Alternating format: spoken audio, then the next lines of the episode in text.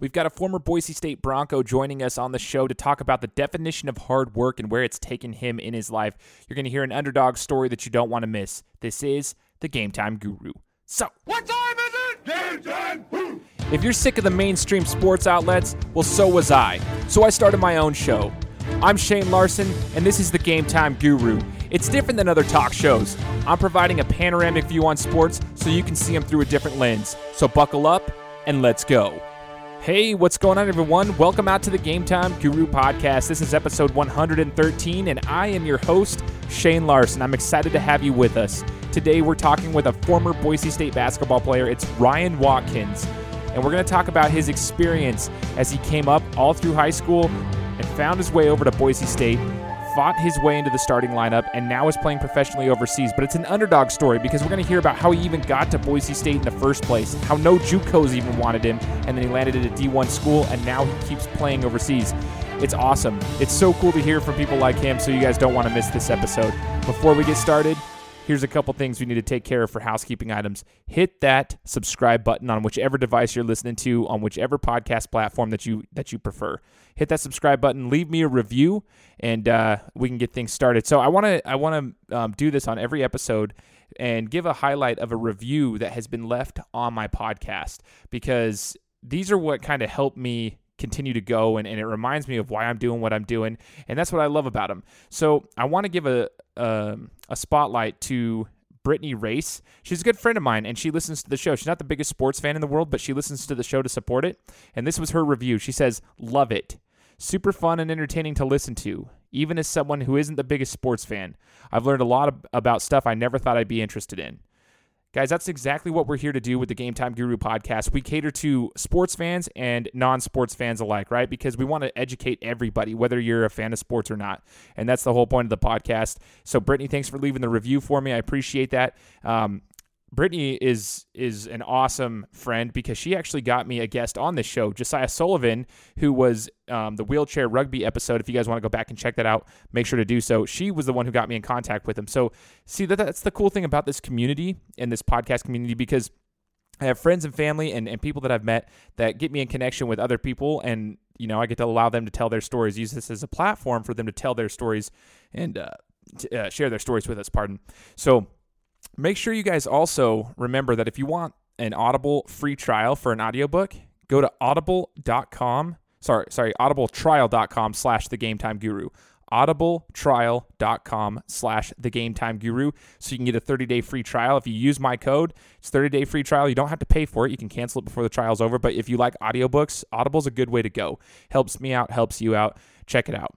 And again, I wanted to remind you guys of the Podcoin app Okay, um, if you want to get you want to get paid to listen to my show, go get Podcoin. It's a free app that you can download on your phone on whichever if it's an Android or it's a it's an iPhone. Go to your store and, and, and download the Podcoin app. Um, subscribe to the show there. They'll pay you in Podcoins, which then you can transfer over for gift cards. So check it out, guys. I want to make sure you guys are tuned in and ready to go. So if you need to go to the bathroom, if you need to get a drink, whatever it is, whatever you're doing and you need to pause it, this would be the time to do so because we're about to get started with our interview with Ryan Watkins.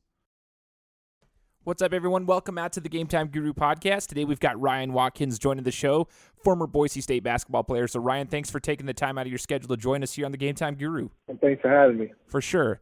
Ryan, at Boise State, when you were there, I remember watching you play. And one thing that always st- uh, stood out to me was the fact that you were such a hard worker. And what I mean by that is the fact that you were under seven feet tall. You were like six nine, six ten, like an undersized four, undersized five.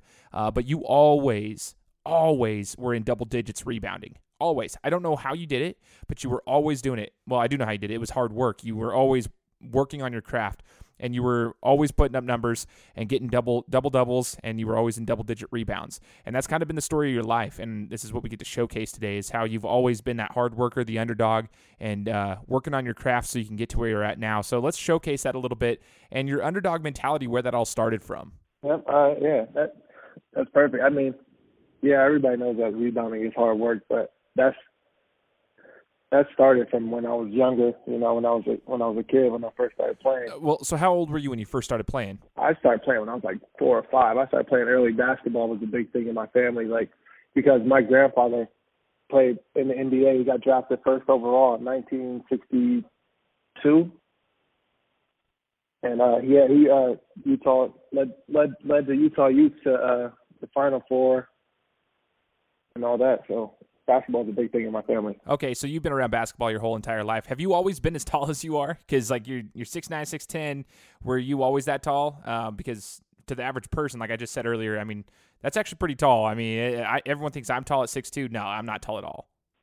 Yeah, I was always taller, but I I'd say my freshman year and sophomore year of uh, of high school, I was about six three, six four. So I mean that's pretty tall, but it wasn't tall enough because I had a bigger build, you know. So I didn't hit my growth spurt until my big growth spurt until uh, my senior year of high school, where I grew to six eight, and that helped out a lot. Oh, for sure. Did you always play in the post, or did you actually play guard when you were, you know, shorter before you hit that growth spurt? No, I always played in the post, always. Okay, so you were always the physical guy. That's awesome. I, I was just wondering if, you know, we always heard those stories about Anthony Davis, right? So Anthony Davis was shorter all the way up to like his junior or senior year in high school when he hit his growth spurt for like eight inches. So he was like six two all the way growing up. So he played guard, and that's why I was asking because he was a guard, and that's why he has such good handles for a big guy because he grew up playing, you know, running the point and playing shooting guard. Then he hit his growth spurt, so that obviously helps. So going back to the high school days, then let's talk about that for a second. Let's talk about your high school experience, where you went to school, and what that was like for you, Ryan. Yeah, so I, started started my freshman and uh, sophomore year at Taft High School. Um, it's like a powerhouse in bas- in the basketball world. They had like Jordan Farmar, Larry Drew, all type of guys that play basketball there, and so it was in my area, and I wanted to go there because you know I wanted to play basketball. So but when I got there, I found out that I had a long way to go, and there was a, a long list of guys trying to get on that team. So I figured if I wanted to actually play, I had to transfer, and that's why I ended up transferring to uh, Reseda High School and played there. Okay, okay. So you made the transfer over to Reseda High School, and so I'm assuming that was to get more exposure, and more playing time. What was the experience like though, making the transfer, and how did that work out for you? Yeah, well, so my junior year, I didn't didn't really play that much. Played a little bit here and there, but I didn't really play that much. So um, I had to just work hard as I could because I knew that my senior year was the only opportunity I had that, you know, if I wanted to go play college, and that was always a dream of mine. So, I mean, I worked hard that summer, and I had a great a great senior year. I mean, we won the city championship. I averaged 22 and 11, and but then after that, I had I had no scholarship offers, none, not even from NAIA, no D1, no D2, no D3, none of that. I went to went to a JUCO, and I don't even think they wanted to take me. So, yeah, that was that was hard. That was tough. Oh man, I bet that was tough. I, I so tell me this then, Ryan. Were, did you go the JUCO route or not go the JUCO route before you got to Boise State? Because I wasn't 100. percent The crazy thing is, I didn't even go to JUCO. Like no, no JUCOs wanted me either. So uh, there was a there was actually a a prep school that had just started up in uh in Los Angeles, Stoneridge Prep, and I had my me and my dad knew the coach, so like we ended up I ended up going there, but we it was so hit or miss. Like we played like ten or fifteen games, but on our team we had Enes Kanter, and it was crazy to see him at a young age. I mean, coaches from everywhere flying in to see us practice because you know I mean he ended up being a, the third pick overall, and he didn't even play one game in college. Man, so crazy. And you went the non traditional route. You went to a prep school down in California and went the non traditional route to get to Boise State. So, from that prep school to Boise State, what was the route? Because I guess a lot of people may not even know that. So, the crazy thing is, the story starts from here. My senior year in high school, um, I was actually at prom. And, you know, everybody lives for prom night when you're in high school. Everybody looks forward to it, you know, basically your whole, the whole time you're in high school. But I was at prom, and my dad calls me and he's like, you know, like this team, this AU team, Pump and Run, wants you to come play for them. But uh, like the game is tomorrow morning. Like you have to leave prom right now, like to, so you know I'll be rested. I'll be able to play well. And like I wanted to play, I wanted to shot so bad. I had to get a scholarship that I ended up leaving prom early to go play for this team, and I played. And and I barely played. But the funny thing is, is when I was a, when I was um, in prep school, and we stopped playing games and all that, we had actually ran into David and Dana Pump while I was working out at a gym. And since I had made that decision to go play that one game, they knew who I was and like they understand the situation I was in, and they said they let me play for them as a post grad, which is like you know the year after high school, basically. And that, and when I played on that team, like we had we had Spencer Dinwiddie was on that team, Xavier Johnson, and it was really that summer that like I like from that opportunity that I got a scholarship offer. Gosh, man, this just goes to show for everybody who's listening. Like, if you don't think you have an opportunity, you need to keep grinding. If you have that desire to play at the next level, keep going, keep grinding. Because when an opportunity presents itself, you have to attack it like Ryan did. This is insane. So, you know, Ryan, explain how you got to Boise State and then what your experience was like as a Boise State Bronco. Yeah, well, that leading up to that summer, we had won the uh, the Super 64 in Vegas, and and after that, like I had a couple, I had some good offers. You know, I had like a uh, Boston College, Northwestern, and Boise State, of course. And I went on my visit to Boise State, and I signed, and I actually signed 10 days before school started. So I literally signed, flew back home, got my stuff, and flew back. And and as soon as I got to Boise State, like if you talk to some of the some of the guys that were seniors uh, when I was a freshman, they would tell you they were just like when they first saw me come in, they're like, "There's no way he's ever gonna play here." Like I was I was heavier. I was like 260 when I first came in, so that was already I was already a setback. So I had to lose a lot of weight. Like after everybody was done conditioning, uh, our strength coach made me do the same conditioning workout over. So I was doing twice the workout everybody else was. Oh my gosh, I hate running. Hate it. Hate running. So props to you, man. So how much weight did you end up losing actually, if you don't mind me asking? Uh actually that the second uh semester my freshman year I weighed two fifteen. Holy I lost so much weight, and I actually had to put weight back on because I lost too much weight. Oh my gosh, dude! Wouldn't that be nice if I could have that problem, right? I think a lot of us would be in the same boat. Be like, okay, what a blessing. Have to put more weight on because I'm too small. But um, in all seriousness, I want to know about you know you got to Boise State, you started putting in the work. You know, you, your weight was fluctuating. You, you dropped a lot of weight, had to put some size back on. But when you got into the rotation, what was it like? Because I know you went through like you started. Um, early in your career, but like when did you start getting more and more playing time at Boise State? Well, I did. So the interesting thing is like uh, I was all I I started my freshman year towards the halfway through the year, but I always joke with everybody like I started the first five minutes of each half, and then that was it. So I was I was playing like ten minutes a game. so it was cool to be a starter, but I still wanted to play more, you know. So I didn't really start. I really started playing my junior year a little bit, but I didn't really actually start playing a lot of minutes until my senior year. That's right. That's right. Because I remember seeing you in and out like throughout your career, but then your senior year, I saw you all the time on the floor, so you got a lot of playing time. During your time at Boise State, Ryan, who was the the teammate that had the largest impact on your life?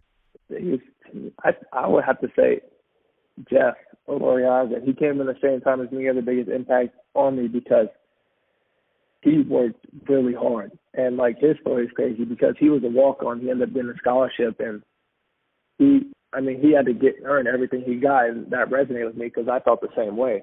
But like and and I had a and coach really like really he worked out with me every day. Like whatever time I wanted to work out, he was always there and that really helped my development. So when I got when I was ready for my opportunity, I was ready. For sure, for sure. And Ryan, I remember watching you and, and thinking, dang, dude, he's always in the right position for rebounds. Always. Even offensive rebounds. You were always getting second and third chance opportunities for your team, which was huge. And I think it was a huge reason that the teams you you know played on were so successful.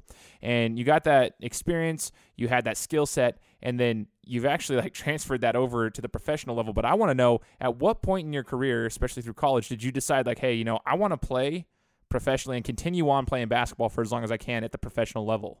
I think I I'd always wanted to continue on playing, but I never I never realized like I always was I always worked hard, but it was my senior year that I realized I had to work way harder than I was already working to continue playing because it was like it was just like high school, it was like like like my last shot, and I realized that, and I was gonna do whatever it took to get to the next level, and you know, like every game. That's why I changed my number to zero because every game I, had, I felt like I had to prove myself over and over because I wasn't the most athletic, I wasn't the fastest guy, and so I just had to prove that I could play and I could make an impact on the game, however I could.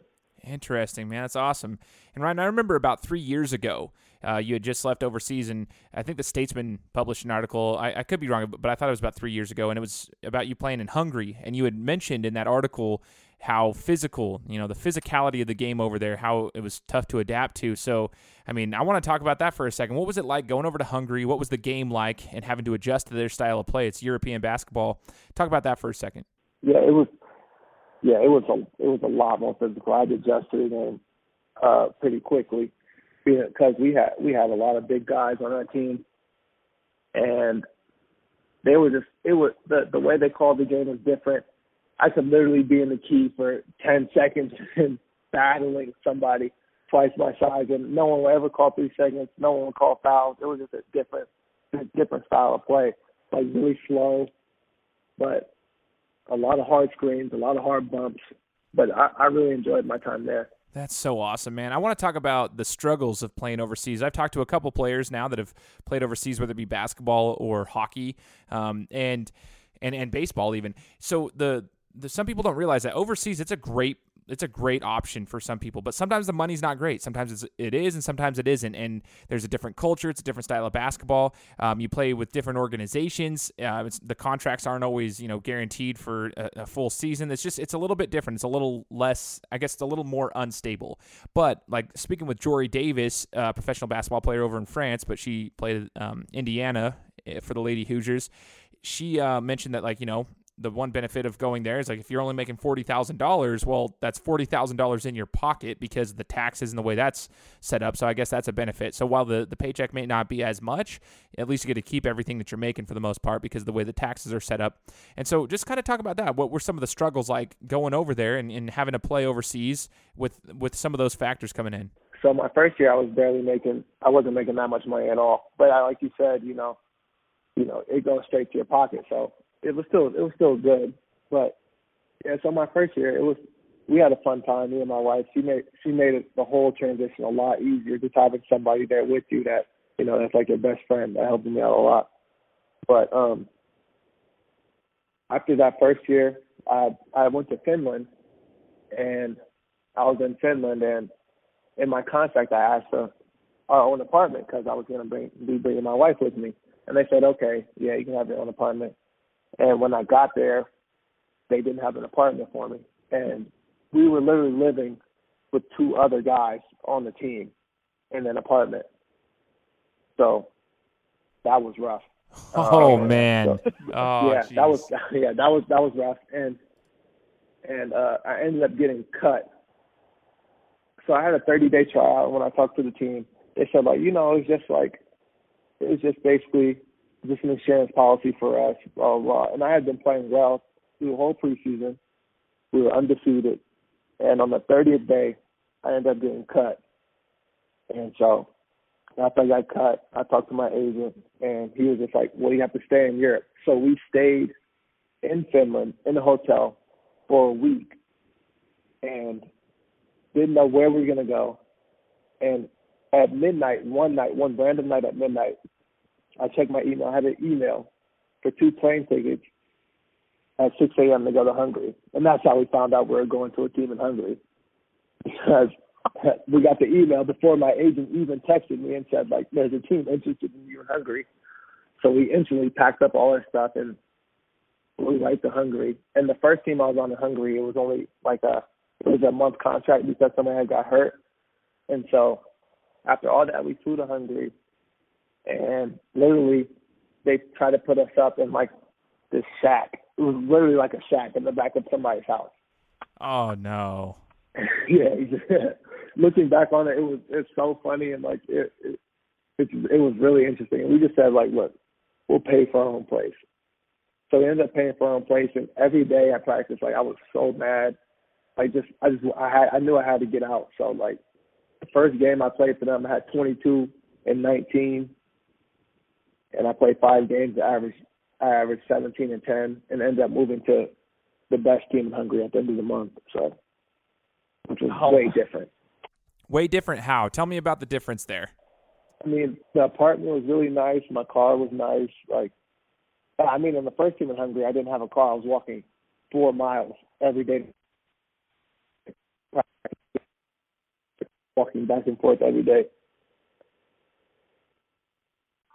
So, gosh, dude, isn't that crazy that it's the same country but just a different organization and seeing how differently it's ran, right? It's just it's different. It's completely different from organization to organization. Yeah, and I mean, even after all that, like we had got there and we are going through all that, they still expected me to, to perform, and I had to if I wanted to move up. And uh, I mean, that's what I was used to. You know, I was used to being like being the underdog.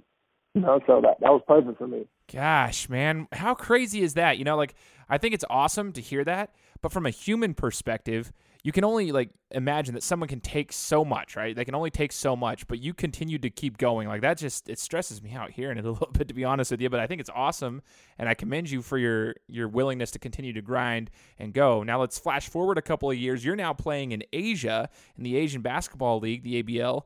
Um, but I want to talk about how did you get there? There was a couple of years in between, right? Or there's there's a transition, I should say, in between then and and and now in Asia. So talk about that. Before that actually happened, I mean, I was playing well.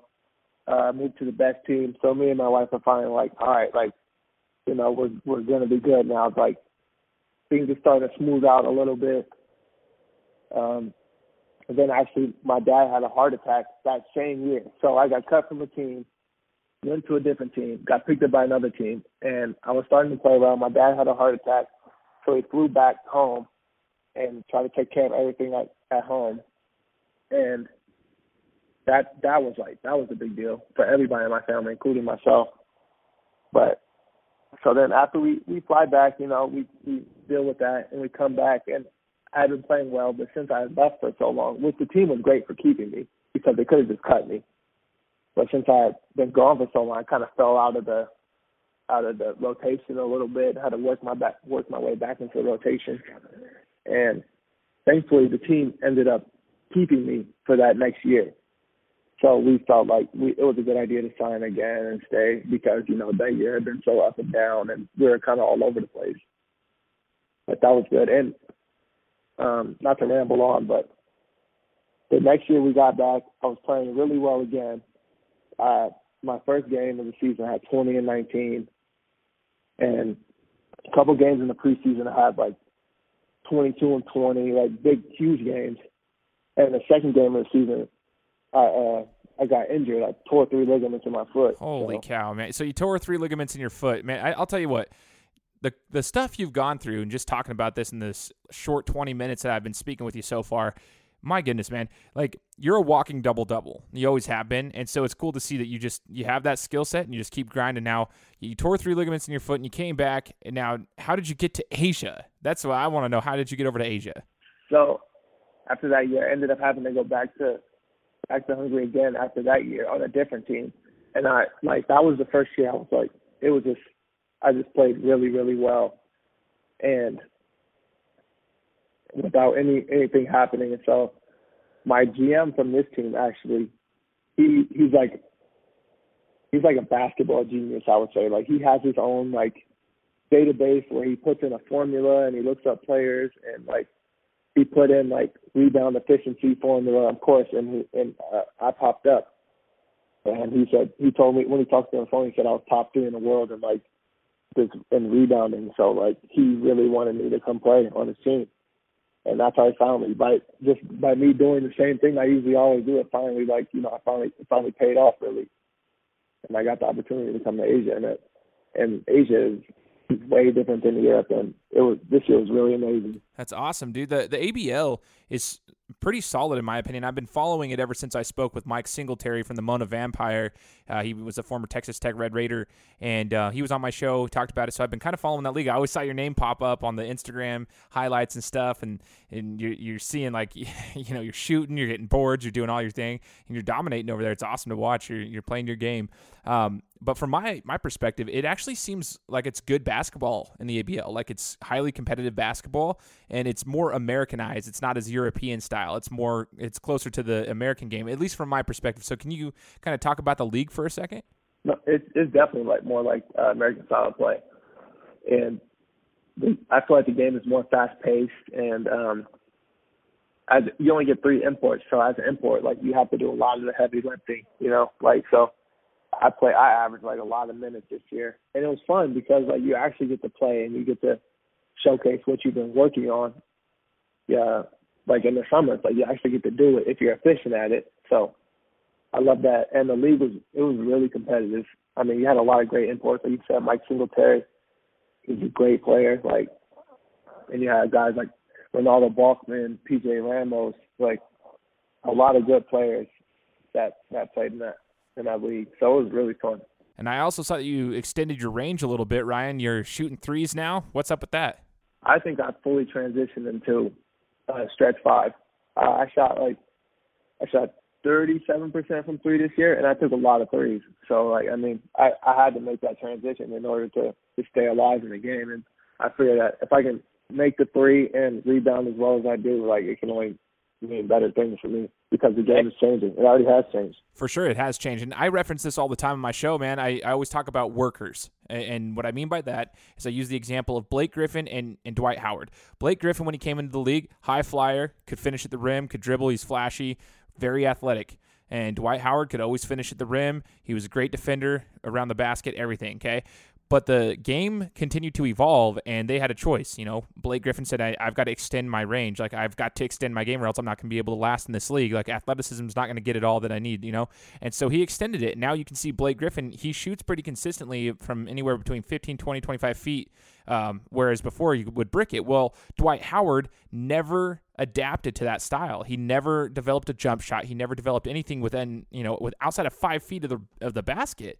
And that's why you see Blake Griffin still playing at the level that he's playing, and Dwight Howard has kind of just declined, you know, and because he never developed with the game and he never evolved. Yep. Yeah. Yeah. That's a great example. That is a great example. Well, that, that, you're doing exactly what I was talking about, though. You evolved, like you developed your game continue to adapt to the new style of play and continue to dominate. So you're not only you know playing basketball, you're competing at a very high level still. So I want to know, Ryan, what do you what do you intend on doing moving forward? Are you going to continue to try to pr- play professionally, and uh, do you see yourself playing with the same organization in the ABL next year? What what's the plan? Um, I.